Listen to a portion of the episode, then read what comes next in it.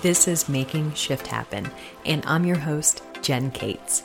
Over the years, I've coached hundreds of clients to find their ideal self through the way they nourish their bodies and minds, and now I'm here to help pass on these same strategies to you. So let's stop the madness and get your results once and for all. Let's go.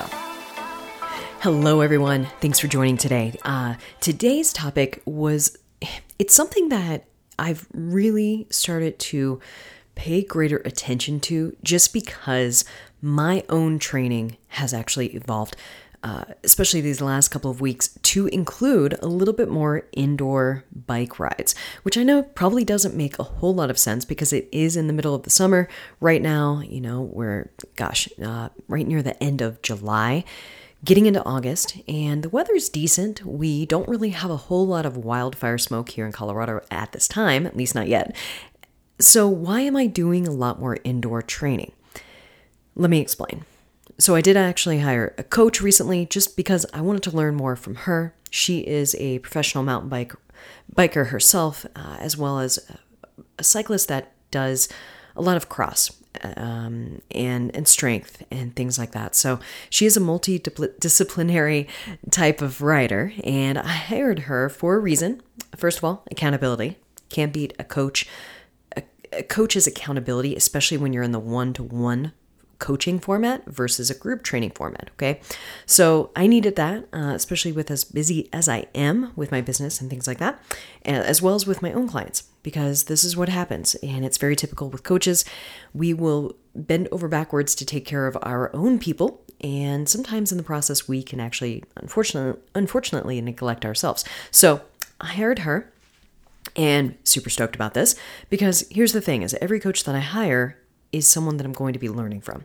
You know, my intention is with hiring her, I will be working with her for at least a year. That way we can get through the entire year in terms of programming and everything like that. She is doing a little bit of my strength programming, full disclosure, but you know, to be honest with me, to be honest with you, she's not a strength athlete.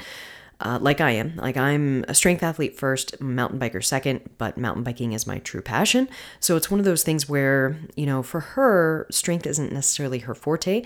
Her forte or her strength is training intervals, you know, programming intervals, programming the progression throughout the entire season to support whatever my goals are for twenty twenty-two. So I am going to be still doing my own strength training program, which is the Shred Strong program. If you haven't learned about that yet, please check out the website. But um, I will still be doing my own strength programming with her, like accessory stuff, just because, you know, it's kind of fun. It's something different. And I always learn from something. And that's the key is I, I, I hired her to to hold me accountable, sure, but then also to learn, because that's the thing is when you're hiring someone, you know, the intention is for you to learn. The intention is for you, when you're reading through the instructions, for you to understand, okay, this is the intention of this workout. This is actually what I should be focusing on. This is how many reps I should be going for, or this is how many intervals. This is, you know, uh, meant to be uh, done at this type of intensity. And this is the reason why, blah, blah, blah. Because the more that you can understand the intention behind the actually, the actual training, then the better you're going to just understand and the better you're going to be invested too. That's one reason why even in the Shred Strong program, which is a group program that I have, it's not even for my one-to-one clients, but in the group programming, I do have in the instructions for every set of, you know, two to four week cycles, uh, just details on, hey, this is what you should focus on. This is the intention of the next four weeks. This is why we're doing it.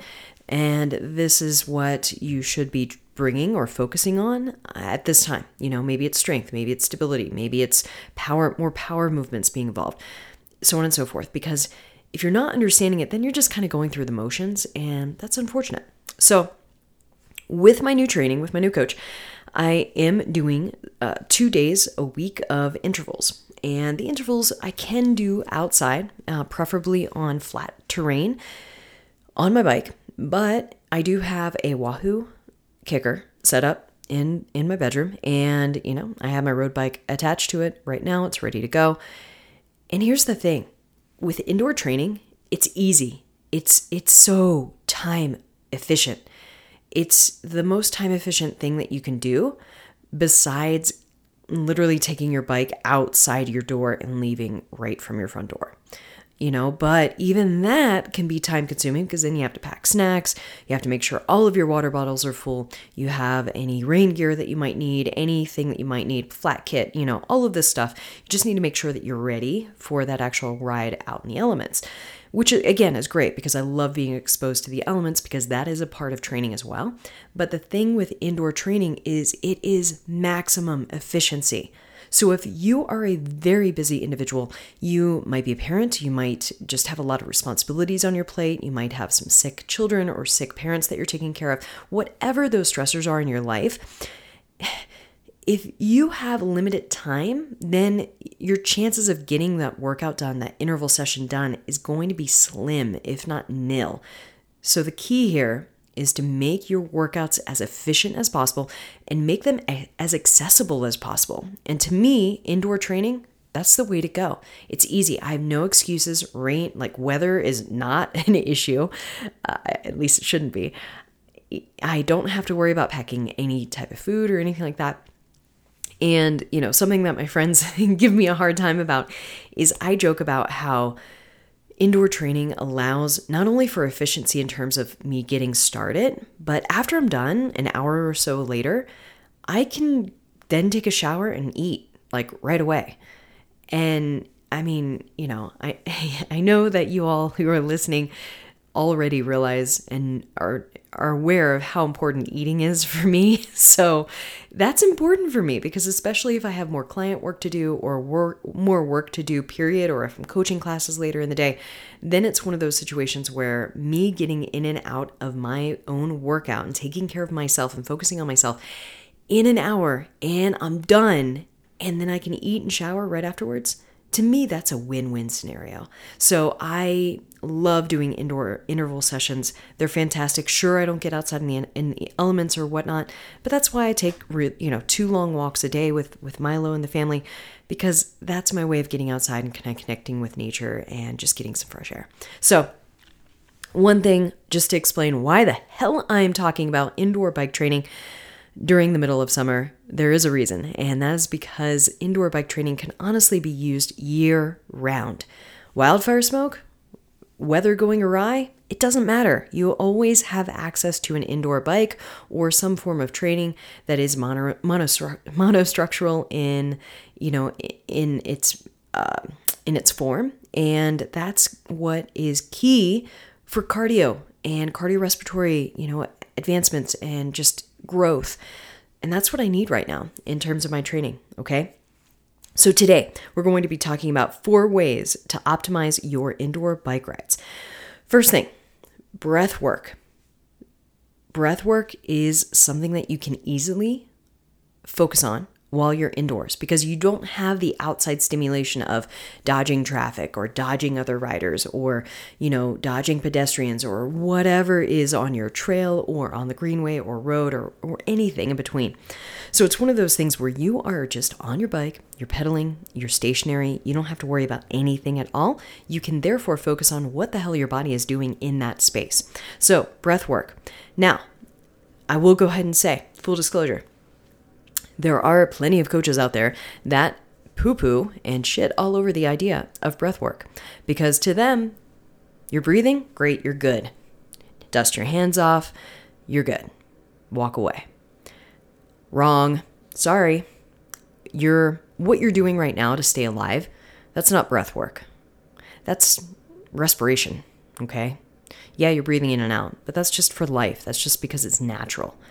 However, the difference here, and I will put those coaches to shame right now, is, okay, you're capable of, of respiring, you're capable of respiration here, breathing in and out, but you might be breathing up in your chest. You're not breathing effectively. You're not breathing efficiently.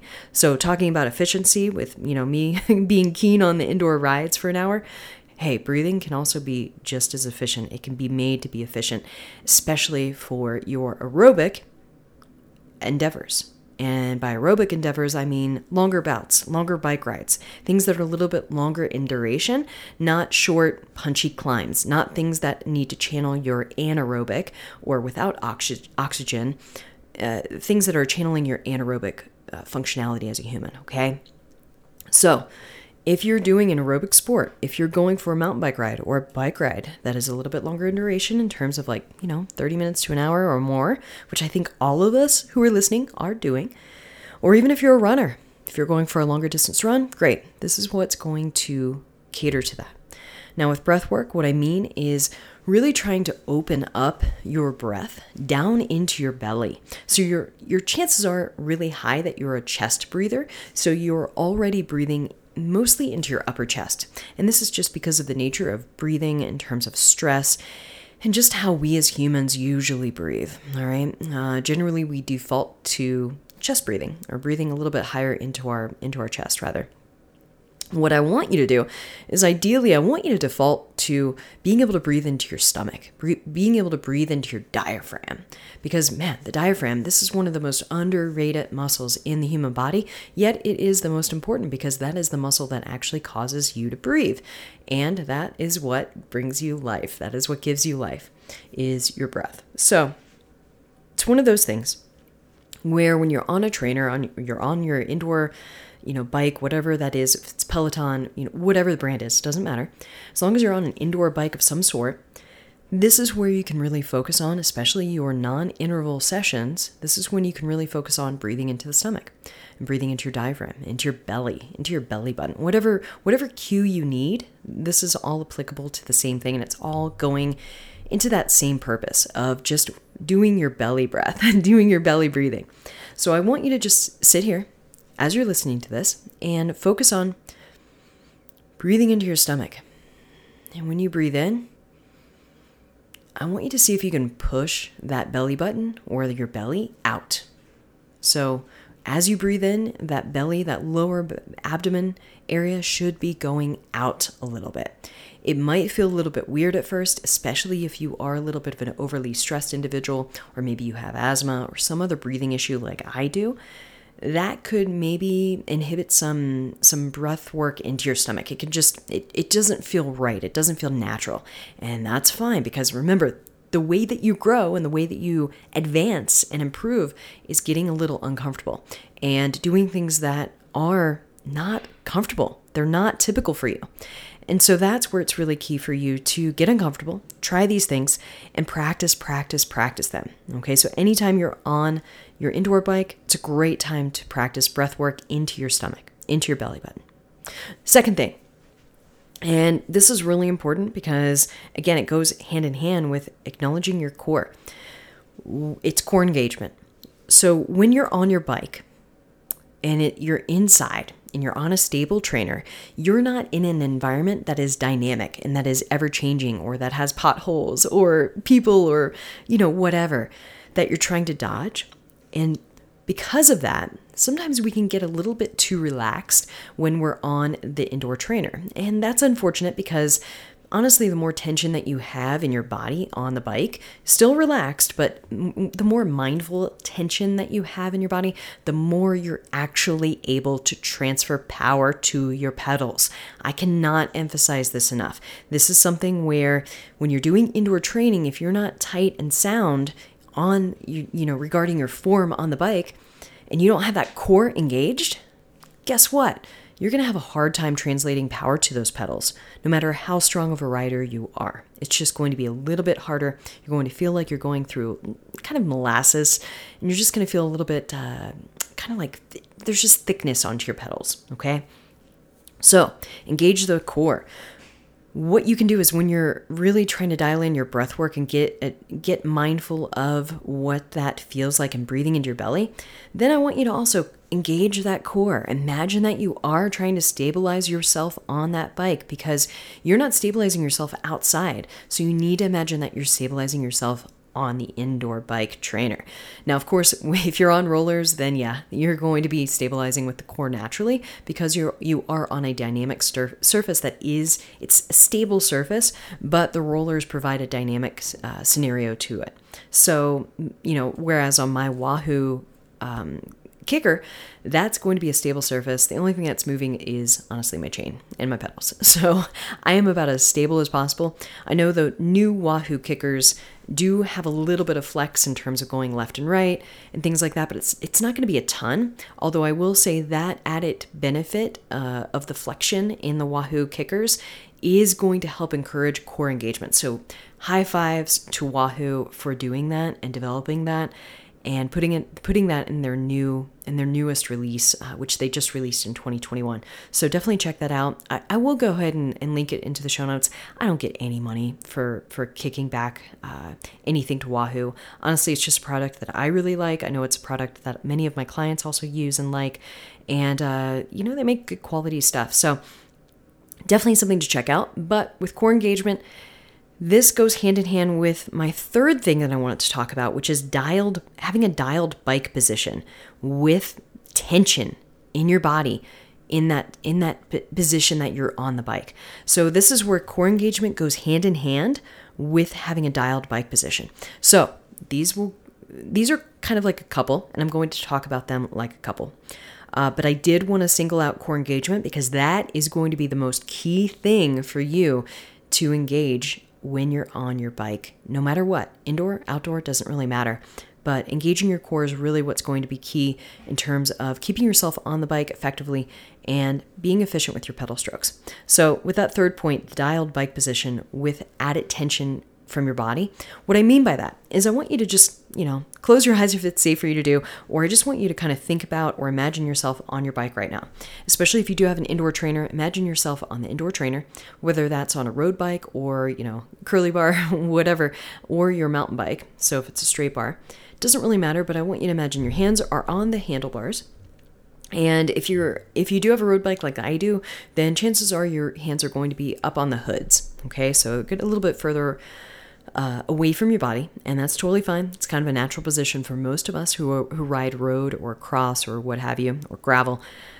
So imagine your hands are on your hoods.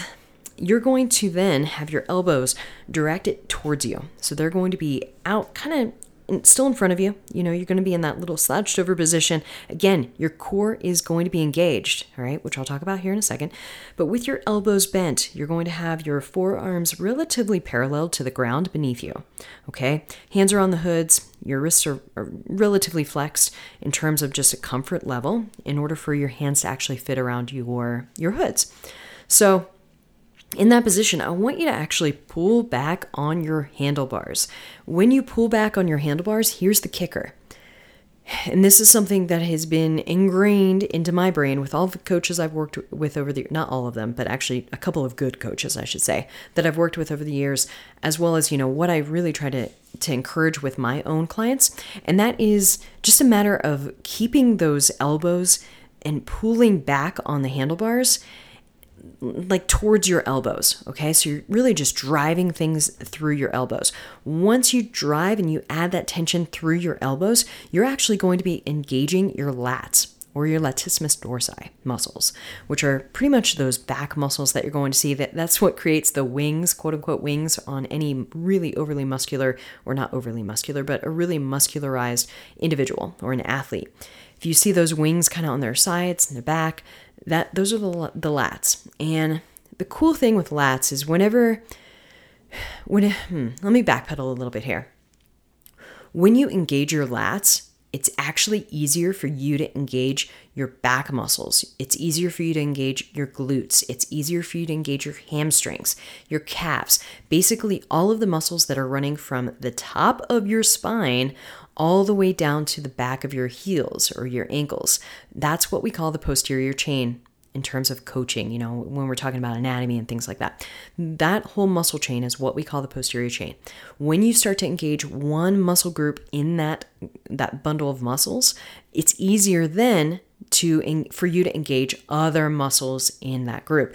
And when you're on a bike, guess what? Your low mu- your low back muscles, your rector rather, your rector muscles rather, that's what's going to be engaged. Your glutes are going to be engaged, which are really important with your pedal stroke.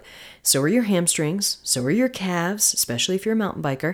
You're a little bit more dynamic on the bike than a road cyclist or a gravel rider or things like that. So just think of it this way. If you're driving through your elbows from your handlebars, you're creating tension with your lats. It is therefore, with that added tension that you're that you're generating with your body, it is therefore easier for you to generate the other muscles that you need to recruit.